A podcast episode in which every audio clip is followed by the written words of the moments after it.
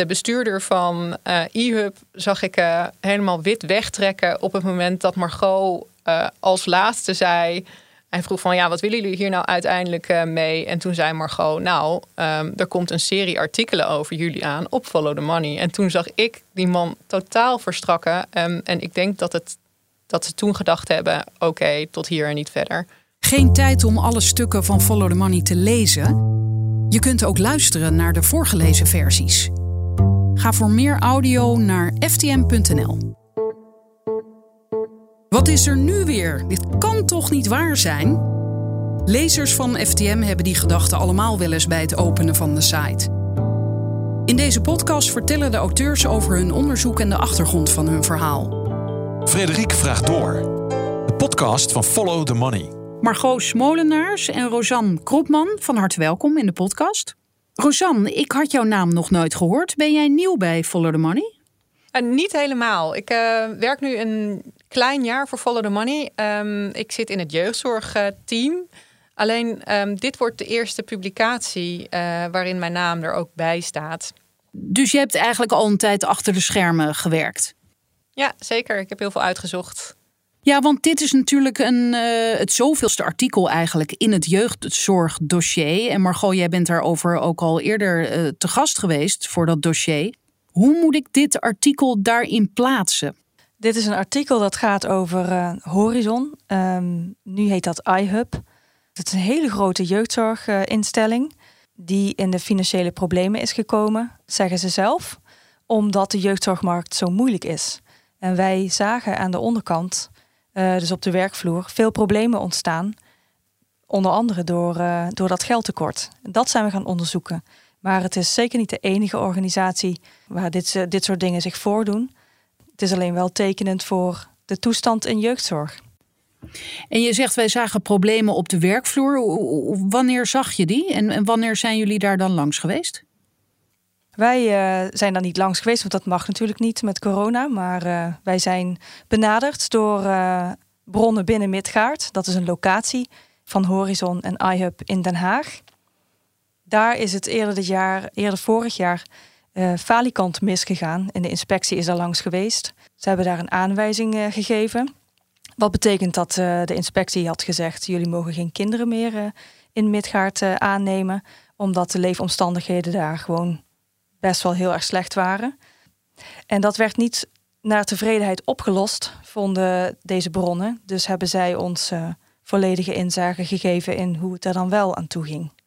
Ja, en kan je daar een beeld van schetsen? Hoe erg was het daar dan volgens hen? Nou, Midgaard is een, uh, is een instelling die is ingericht op medium care. Maar er kwamen kinderen die veel meer zorg nodig hadden. High care kinderen noemen ze dat dan. En dat leverde problemen op. Um, het was een oud pand, een huurpand. Uh, er zat bijna geen hele ruit meer in de sponning. Kinderen die uh, sliepen in kamers waar ze echt uh, kapotte ruiten hadden, maar ook gaten in de muur. Deuren waren kapot. Er was geen bankstijl om op te zitten. elektriciteitsdraden hingen uit het plafond. Glasscherven overal. En ja, kan je nagaan, dit bij kinderen die zichzelf geweld aan doen of anderen geweld aan kunnen doen. Want ze zitten natuurlijk ook niet voor niets in zo'n uh, instelling. Tegelijkertijd zagen we dat medewerkers te laag geschoold waren, niet goed genoeg geschoold waren. Dat daar um, niet genoeg geld was om voldoende eten te kopen voor uh, de kinderen. Dat medewerkers die kritiek hadden op de gang van zaken, daar werd actief een dossier tegen opgebouwd. In plaats van dat uh, de instelling dat ter harte nam ja, heel in het kort is dat uh, wat er aan de hand was in Midgaard. De inspectie had gezegd dat uh, de leefomstandigheden in de instelling getuigden van een respectloze houding naar zowel de ouders als de kinderen als de medewerkers.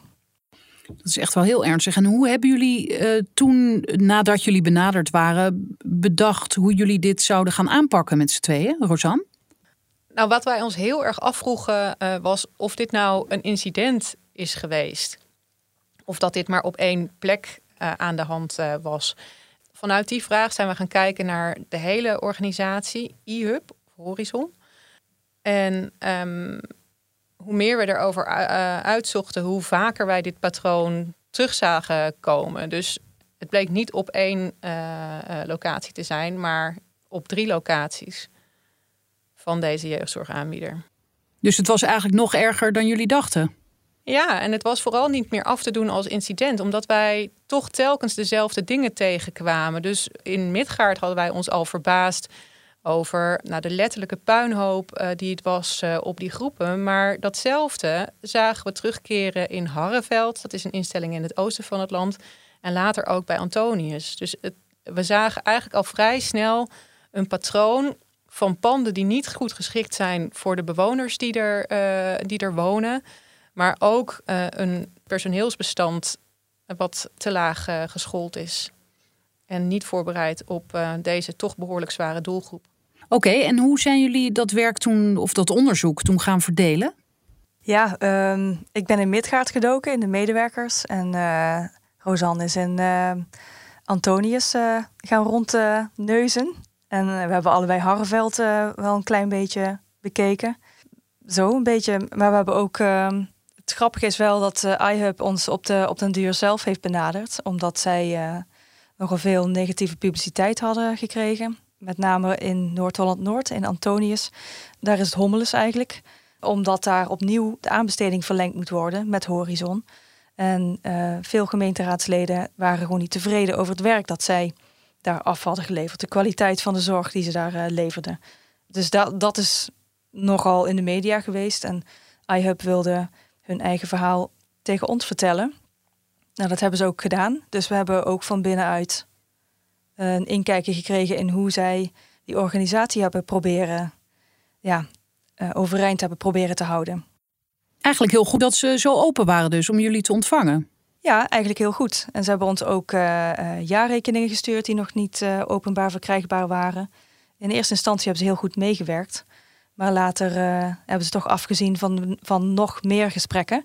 En dat vind ik natuurlijk wel jammer, want ja, dit is een instelling waar 207 miljoen euro aan publiek geld in omgaat.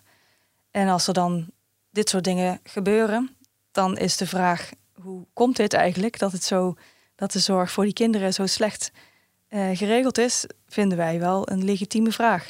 Ja, maar je drukt je vrij diplomatiek uit. Waarom, waarom wilden ze niet meer met jullie praten dan? Um, ja, waarom wilden ze niet met ons praten? daarover kunnen we eigenlijk alleen maar uh, speculeren. Dat weten wij eigenlijk uh, niet goed. Maar de bestuurder van uh, eHub zag ik helemaal wit wegtrekken op het moment dat Margot als laatste zei.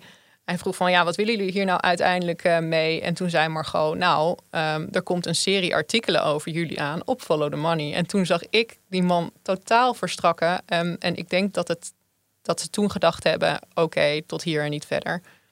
Terwijl hij dacht dat jullie van de schoolkrant waren of zo? Of wat? Nee, nee, dat denk ik niet hoor.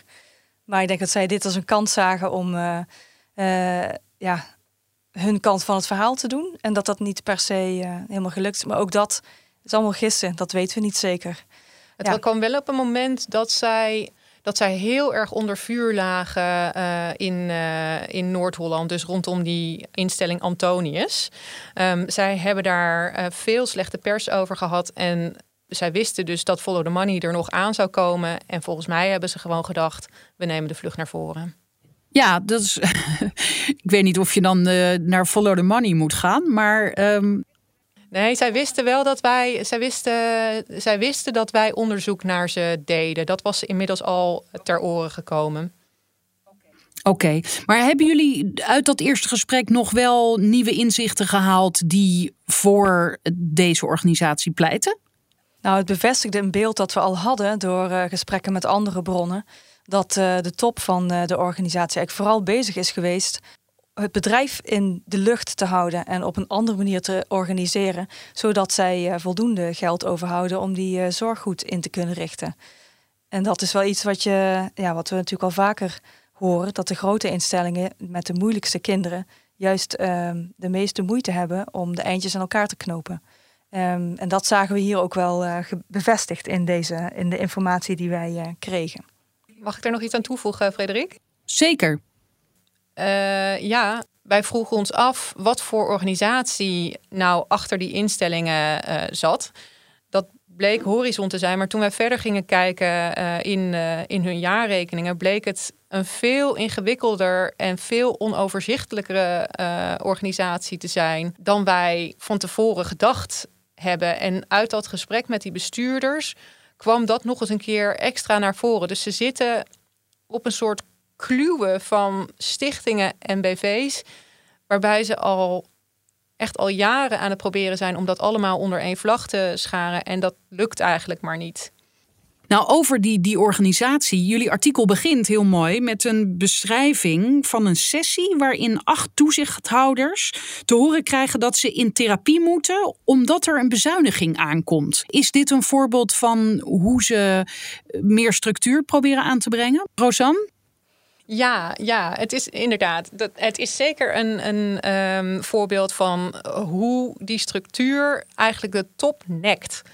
Want die scène die wij reconstrueren in dat stuk, dat, dat is eigenlijk uh, de uitbarsting uh, geweest van al die complexiteit binnen dit bedrijf. Hier zaten toezichthouders van twee verschillende bedrijven. Zij vroegen, een, een deel van die toezichthouders vroeg om meer cijfers, meer duidelijkheid. Wilden van de raad van bestuur weten waar ze nou precies uh, stonden, ook in het in elkaar schuiven van al die bedrijven. En zij kregen een nul op het request. Dat maakte dat een deel van die toezichthouders eigenlijk een beetje begon te muiten. En het antwoord van IHUB was een psychoanalyticus. Ze moesten op de sofa om eens eventjes te weten te komen wat voor kernkwaliteiten ze hadden en of dat nog wel um, een match was voor de Raad van Toezicht voor het nieuwe IHUB. Dus um, de kritische toezichthouders werden eigenlijk op de sofa geparkeerd. En dat pikten ze niet. Maar hebben, dat hebben ze dus niet gedaan? Nee, volgens mij hebben ze dat uiteindelijk niet gedaan. Maar is dit, is dit eh, iets uitzonderlijks of is dit uh, gebruikelijk bij deze organisatie? Weten jullie dat? Het is in ieder geval iets heel ongebruikelijks uh, om te doen binnen zo'n uh, raad van toezicht. Dat je dus je hele ziel en zaligheid bloot zou moeten geven bij een, een, een, nou ja, eigenlijk een psychiater. Nou, wat we wel kunnen zeggen is dat deze toezichthouders dat zelf heel gek vonden. Want uh, dit zijn niet. Uh, dit zijn wel toezichthouders met veel ervaring. Dus die in meerdere bedrijven uh, meekijken. En ja, ze zeiden tegen elkaar toen ze wegliepen daar zo: Wat is dit eigenlijk voor gekke huis? Dat heb ik nog nooit meegemaakt. Dus ja, zij vonden het zelf erg ongebruikelijk. Ja, en wat ik nou zo goed vind aan dit stuk is dat uh, behalve deze structuur die jullie beschrijven en ja, toch opmerkelijke ontwikkelingen zoals die therapiesessies, um, geven jullie ook heel concreet aan waar dit toe kan leiden. Niet die therapiesessies, maar waar het mismanagement, als je het zo kan noemen, toe kan leiden. Want jullie hebben, dat zeiden jullie helemaal in het begin ook al, gesproken met de ouders van een meisje dat in een van die instellingen heeft gezeten en nu niet meer leeft, notabene. Ja, dat klopt. Dat was wel uh, dat was een pittig gesprek. Ja, voor ons allemaal hoor, trouwens. Want uh, haar ouders beleefden dat ook weer helemaal opnieuw, hoe dat gegaan is. En uh, ze hebben heel lang met het idee rondgelopen dat, uh, dat loopt ze eigenlijk nog steeds wel, met dat idee rond dat hun dochter gewoon niet dood had gehoeven. Als er maar beter naar ze was geluisterd. Maar wat is er met dat meisje gebeurd? Ja, zij is um, zij heeft pijn in haar uh, gewrichten gekregen. Aanvankelijk eerst in haar voeten en enkels. Die trok op naar haar eh, knieën, heupen, zelfs tot haar ellebogen, polsen aan toe. En daar is nooit een lichamelijke oorzaak voor gevonden. En op een gegeven moment is uh, gedacht, nou dan moet het wel tussen haar oren zitten. En toen is ze in een GGZ-instelling beland. Um, nou, ik moet eerst even vertellen dat ze daarvoor naar een revalidatiekliniek is geweest. Daar heeft een intern traject gevolgd. Daar is iets met haar gebeurd, want van de, ja, binnen een week of drie, vier is ze daar mentaal totaal op slot gegaan, zeggen haar ouders. Dat ze ook niet meer wilde praten met haar ouders, ook niet met haar broertjes, zelfs niet met haar hamster, ook niet met haar vriendinnen. Daar is zeg maar eh, de, de basis gelegd voor haar uh, ja, neerwaartse spiraal eigenlijk. En ze was toen 13, hè? Mm, ja, ja. Ze was 13 toen het begon. En ze was 16 toen ze zichzelf uh, van het leven beroofde. Want dat is er uiteindelijk gebeurd. Um, de locatie van Horizon waar zij terecht kwam heet het Anker. En die ligt in Harreveld. Dat is uh, eigenlijk zeg maar de intensive care van jeugdzorg in uh, Nederland. Het is een hele heftige En daarbinnen was ze ook nog eens keer op de afdeling die het meest intensief was. Dus daar werd ze ook echt voortdurend in de gaten gehouden. Ze heeft er eigenlijk maar twee weken gezeten. Maar um, ja, op de dag dat ze dood uh, gevonden is in haar kamer, zijn haar ouders natuurlijk daar naartoe gekomen. En ze hebben het overdrachtsdossier in haar kamer gevonden. En later zou, zouden de medewerkers van Harreveld zeggen dat ze dat nooit gehad hadden. Maar goed, ze had het bij zich. Dus ja. Ook heeft zij daar vrijheden gekregen. zo werkt dat daar in het anker. Je moet, uh, alles wordt van je afgepakt en je moet je vrijheden terugverdienen. Dus dat betekent dat je scheurkleding aankrijgt. En in Julia's geval dat ze ook haar bril moest afgeven. En als je je goed gedraagt, dan krijg je die dingen terug. Maar wacht even, goed gedraagd? Want ze was toch niet crimineel? Of, uh... Nee, maar de behandeling daar gaat uit van een, uh, van een gedragsverandering. Er moet iets veranderen aan het gedrag, zodat de verbetering ingezet kan worden. Maar is dit iets typisch voor Horizon? Of is dit hoe, hoe jeugdzorg soms werkt? Dat weet ik niet zeker. Nee. Of het, maar zo'n heftige afdeling, dat ben ik eigenlijk niet eerder tegengekomen. Eerlijk gezegd. Ik ook niet. Toen ik hoorde uh, dat je daar je eigen wc-papier terug moest uh, verdienen, toen brak mijn klomp. Ik ken het alleen maar uit Charles Dickens-achtige taferelen van 150 jaar geleden. Ja. ja. Zij dachten, dit is, we doen dit zodat onze dochter beter wordt. Zodat ze niet meer de hele tijd aan zelfdoding denkt. Ja. Maar zij hebben haar wel met een heel zwaar hart daarachter gelaten. Ze hadden, ja, het was eigenlijk een soort laatste oplossing, want Julia was echt heel erg ziek toen ze daar binnenkwam. En zij dachten, dit is een soort intensive care voor kinderen. Maar wat zij, waar zij niet op voorbereid waren, was dat hun dochter zonder bril in een scheurhemd uh, dag kwam zeggen. Zij, zij hebben met heel veel verdriet afscheid van haar genomen, omdat voor haar ouders voelde dit absoluut niet goed dat zij hun dochter op deze manier daar moesten laten. Ze hebben ook nog benadrukt uh, aan de mentor waarmee ze een in intakegesprek hadden, dat ze heel bang waren dat het, uh, dat het Julia zou lukken, zeg maar, om daar een einde aan haar leven te maken. Toen hadden ze ook gezegd, ja, geen zorgen, in Harreveld is nog nooit een kind overleden. Ja wat jullie net even en passant zeiden, toen ze uh, werd gevonden, toen werd bij haar in de kamer haar eigen dossier gevonden. Dus dat had nog niemand gelezen? Nee, dat had daar niemand gelezen. Ze hebben zelfs gezegd dat ze het niet gehad hebben. Maar er stond ook een krat met kleding. Dat was ook een vrijheid die je moet terugverdienen. En waar normaal andere instellingen met uh, de ouders dit soort dingen afstemmen, wisten deze ouders, Julia's ouders, wisten niet dat zij die privileges aan het terugverdienen was. Anders uh, hadden ze gezegd dat dat gewoon echt wat hun betreft een no-go was. Dat zij kleding op haar kamer had. En ik, wat is er gebeurd eh, nadat ze overleden was? Hebben de, de ouders hier een, een zaak van kunnen maken of gemaakt? Of is hier ophef over geweest? Nee, er is eigenlijk heel weinig ophef over uh, geweest. De enige manier waarop je ook uh, waarop je dit terugziet eigenlijk in de documentatie van, uh, van IHUB is in het jaarverslag. En dan wordt er niet gemeld hoe het inspectierapport is geweest. Dat was heel alarmerend. Maar dan wordt er alleen gezegd dat er een zeer ernstig incident heeft plaatsgevonden in een van de instellingen en dat ze daar een schadeclaim voor verwachten. Dus haar ouders stellen um, Horizon of IHUB wel aansprakelijk. En hebben jullie het hier ook over kunnen hebben in dat enige gesprek wat jullie hebben gehad met iHub? iHub? Nee, want wij hadden de insteek uh, dat wij daar uh, naartoe gingen om uh, voor een kennismaking. En dus een heel brede, ja, we hadden een hele lijst met brede vragen. We zouden dan daarna doorvragen op bepaalde dingen die wij hadden gezien. Ja, dit was er dan eentje van. Maar zover is het niet gekomen. Ja, dus jullie wilden niet meteen beginnen over het allerergste geval? Nee, we wilden eerst open vragen aan eHub, aan de bestuurders van eHub, waarom zij uh, hun organisatie zo hebben ingericht. En wat daarvan volgens hun de haken en ogen waren. Maar hebben jullie dan wel van jullie bronnen begrepen hoe de instelling, noem ik het dan maar even, hierover denkt? Ik, ik neem aan dat zij zelf ook inzien dat, ze, dat er fouten zijn gemaakt, of niet? Van de medewerkers in Midgaard weten wij, want daar is ook een meisje overleden in de instelling. Ehm, daarvan weten we dat dit soort dingen heel hard aankomen bij een uh, team.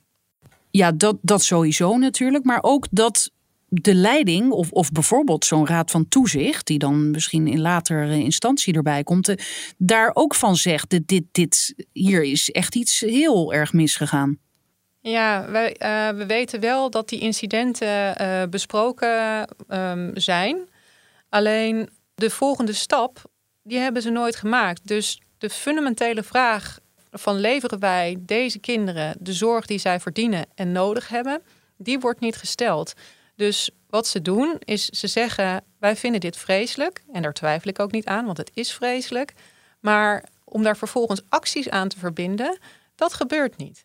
Om, omdat ze onmachtig zijn, ze weten niet hoe het zou moeten, of, of wat zit daar dan achter? Deels heeft dat, uh, dat heeft met allerlei factoren te maken. Maar een hele belangrijke is ook wel dat uh, het echt heel lastig is om uh, goede medewerkers te vinden en vast te houden, met name. Dat zagen we in Midgaard bijvoorbeeld.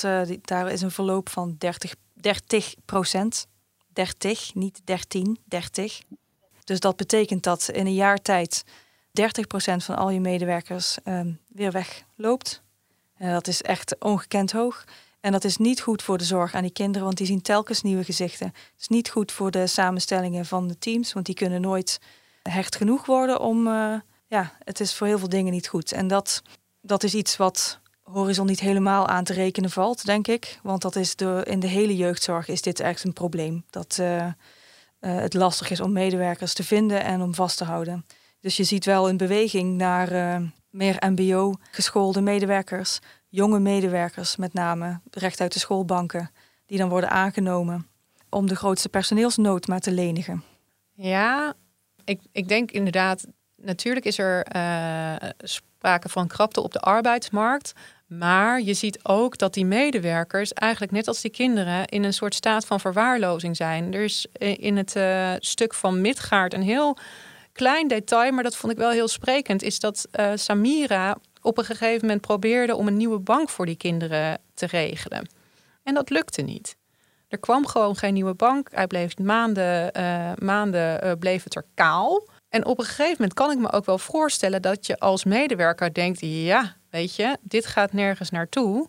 Wie kijkt er naar ons om en wie gaat er zorgen dat dit beter wordt op het moment dat het niet eens lukt om een nieuwe bank te krijgen. Of om bijvoorbeeld fatsoenlijk eten te, krijgen, uh, te, te regelen voor die kinderen. Ze aten daar frikandellen. Ja, en dit is inderdaad de vrouw die jullie beschrijven, die dan zelf maar boodschappen gaat doen van haar eigen geld. Ja, en dat is overigens niet alleen uh, uh, in, in Midgaard gebeurd, maar ook in Antonius, dat daar regelmatig te weinig eten was. Om uh, voldoende eten was, moet ik zeggen, om de kinderen eten te geven. Het waren medewerkers die dan zelf maar een maaltijd bestelden dat met die bank is, is natuurlijk een klein voorbeeld. Alleen um, je organisatie is natuurlijk in verregaande staat van uh, verwaarlozing. Op het moment dat jij jeugdzorg moet leveren. Uh, en je gewoon eigenlijk geen idee meer hebt uh, wat er op die werkvloer eh, gaande is. Hoe die kinderen verzorgd worden, of soms zelfs niet verzorgd worden. Dan um, moet je je toch achter de oren krabben. Weet je, waarvoor ben je nu op aard? Is dat om een heel groot jeugdzorgbedrijf uh, te worden en om die markt te domineren? Of ben je ervoor om zorg te leveren voor uh, de meest kwetsbare kinderen? Ik denk dat het het laatste is en dat bij e-hub uh, dat idee behoorlijk buiten beeld is geraakt. Ja, en dan kom ik even terug op dat getal wat jij eerder noemde, Margot. Dat er in deze ja, zwaardere sector. Nee, hoge, hoe noemde jij dat nou? Hoge. High care heet dat, ja. High care. Dat er ruim 200 miljoen euro in omgaat. Nou, dat is voor heel Horizon. Dus uh, nou, heel iHub moet ik eigenlijk zeggen. Maar Highcare is een onderdeel van wat uh, iHub te bieden heeft. En wat Horizon biedt. Er zijn heel veel soorten jeugdzorg, waarvan de gesloten jeugdzorg wel de heftigste is. Ook de duurste eigenlijk. Dus dat wil zeggen dat een kind 24 uur in een instelling verblijft, op een leefgroep en daar ook naar school gaat, behandeling krijgt. Dat zijn de duurste vormen van jeugdzorg die we hebben. En dat zijn deze vormen? Ja. En dan heb je binnen die vormen ook nog uh, medium care, high care. High care wil zeggen dat het gewoon echt de moeilijkste kinderen binnen de groep moeilijke kinderen is. Dus die echt een stuk of drie, vier problemen op elkaar stapelen. Maar dan nog, tenminste als buitenstaander, denk je, nou, een, een deel van die 200 miljoen kan misschien toch besteed worden aan een beetje gezond eten. Ja, dat inderdaad. Zeker als je realiseert um, hoeveel geld en moeite ze doen uh, in hun eigen reorganisatie. Dus de reorganisatie van de top. Daar gaat het geld echt met bakken uit. Hey, en deze week uh, wordt natuurlijk de staatssecretaris uh, Blok aan de tand gevoeld, onder andere over de financiering van de jeugdzorg en de, de al dan niet te hoge winsten die worden gemaakt, bijvoorbeeld. Maar is hij nou uiteindelijk ook verantwoordelijk voor deze wanorde? Mm, nee, ik, ik denk niet dat je dat zo één op één kan zeggen. Ik denk dat e-hub deelslachtoffer is van de decentralisatie. Dus dat de verantwoordelijkheid voor de jeugdzorg overgeheveld werd naar de gemeentes. Zij moeten ieder jaar bij, ik weet niet hoeveel gemeentes, meedoen met aanbestedingen. Uh, uh, ze moeten zorgen dat die kinderen naar ze doorverwezen worden. En zij hebben als strategie gekozen om een zo breed mogelijk aanbod te hebben. Dus zij hebben niet alleen die gesloten jeugdzorg, waar we het net zo over gehad hebben, maar zij bieden bijvoorbeeld ook speciaal onderwijs aan. Ze hebben bijvoorbeeld ook gezinshuis. Dus ze hebben heel breed ingezet. En dat hebben ze gedaan door allerlei fusies en overnames. Om die moeilijke markt maar te overleven. Alleen zij hebben denk ik totaal onderschat hoe ingewikkeld het is om al die verschillende bedrijven te integreren en om daar één firma van te maken. En terwijl ze daarmee bezig waren, dus heel erg druk met één e-hub worden, is de werkvloer totaal buiten beeld uh, geraakt. Dit is dus eigenlijk centralisatie. Dus zij wilden zoveel mogelijk vormen onder één hub uh, scharen. Um, dat lijkt dus een heel slecht plan. Dus dat zou dan eigenlijk weer ontrafeld moeten worden. Nou, niet per se. Als zij uh, de organisatie goed op poten hebben, dan kan dit best, uh, best werken natuurlijk. Maar ja, het is natuurlijk wel raar dat, je, dat zo'n organisatie heel, heel veel tijd en energie moet steken en ook geld moet steken in um, bedrijfsvoering. Dus administratie uh, alleen al van zoveel aanbestedingen is gigantisch. En mensen die bezig zijn met zorgen dat er überhaupt werk blijft binnenkomen ja, dat, uh, dat had je niet voor de decentralisatie. En dat is ook niet uh, alleen maar voorbehouden aan, uh, aan e-hub, maar dat zie je bij veel grote organisaties die gewoon moeite hebben om, om dit hele circus eigenlijk in stand te houden. Ja, maar het gaat er bij mij niet helemaal in. Ze zijn zo ontzettend opgegaan in ehm, dat steeds groter worden, groter, groter, groter. Met het idee dit hebben wij nodig om deze moeilijke markt te overleven. Aan de andere kant denk ik dat er nog iets speelde. Um, de baas van eHub uh, vond het ook allemaal wel heel mooi. Steeds groter, steeds diverser, steeds meer wethouders om de tafel. Um, ja, we hebben een, een van onze bronnen die zei over hem: groot is goed en veel is lekker. En dat laat die groei van dit bedrijf ook wel heel erg zien. Hij is echt ontzettend snel en onstuimig gegaan. Dus, dus hebben we hier dan te maken met de zonnekoning van de jeugdzorg? Dat zijn jouw woorden. Ja. ja. Hij heeft wel allerlei bijnamen. Um, de zonnekoning uh, niet, maar wel uh, Napoleon, uh, de conqueror, de kleine generaal. Die heeft hij natuurlijk ook niet helemaal uit het niets gekregen. Hmm hey, en uh, tot slot, want ja, uh, dit uh, valt in één gesprek niet helemaal te vertellen en al helemaal niet op te lossen. Maar denken jullie dat er nog mensen zullen zijn die voor volgende artikelen nog wel met jullie willen praten? Of, of... dat is een goede vraag. Ja, um... ik denk het wel. Ja. Want volgens mij uh, hebben wij hier uh, nog lang niet de onderste steen boven. Er zullen ook andere instellingen zijn waar dit soort misstanden uh, plaatsvinden. Ik heb niet de illusie dat, het, um, dat we het nu allemaal bes beschreven hebben. En hebben jullie nog veel meer bronnen waar jullie op kunnen terugvallen? Behalve dus de ouders die jullie nu hebben gesproken. Maar zijn er nog zijn er veel mensen die hun hart willen luchten hierover? Wel steeds meer. Ehm, ik schrijf al een tijd over jeugdzorg. Ik denk minimaal twee jaar nu. En in het begin uh, merkte je toch wel dat het uh, heel, heel, heel moeilijk was om mensen überhaupt aan het praten te krijgen. Dat wordt wel makkelijker nu. Maar ja, dan nog. Uh, het is ook niet voor niets dat wij bijna iedereen in ons artikel anoniem moeten opvoeren of een andere naam moeten geven. Er is gewoon heel veel angst nog. En de jeugdzorg is klein, zeggen ze. Ik wil er graag in blijven werken, dus ik ga niet met naam en toenaam vertellen hoe slecht ik het had bij mijn vorige werkgever. Is het toch wel klein, ja? Want ik heb de onderhand de indruk dat er ook heel veel mensen werken. En over het hele land. Zo klein is het toch niet? Nee, het is niet zo klein, maar het is binnen de zorg is het een relatief kleine poot. Ja. En ik had wel het idee dat um, bij ons is het ook als een soort sneeuwbal gegaan. Dus het begin was uh, vrij stroef. Maar op het moment dat mensen van elkaar hoorden dat wij hiermee bezig waren, uh, melden ze zich ook uh, bijna zelf om hun uh, kant van het verhaal uh, te doen. En ook om, om ja, voor ons wat meer licht te werpen op wat daar nou gebeurd is. Oké, okay, nou succes met de volgende stukken. Bedankt. Nou, dankjewel. Dankjewel. Tot zover deze aflevering van Frederik Vraagt Door. Wil je meer horen en lezen? Ga naar ftm.nl en krijg onze een maand op proef.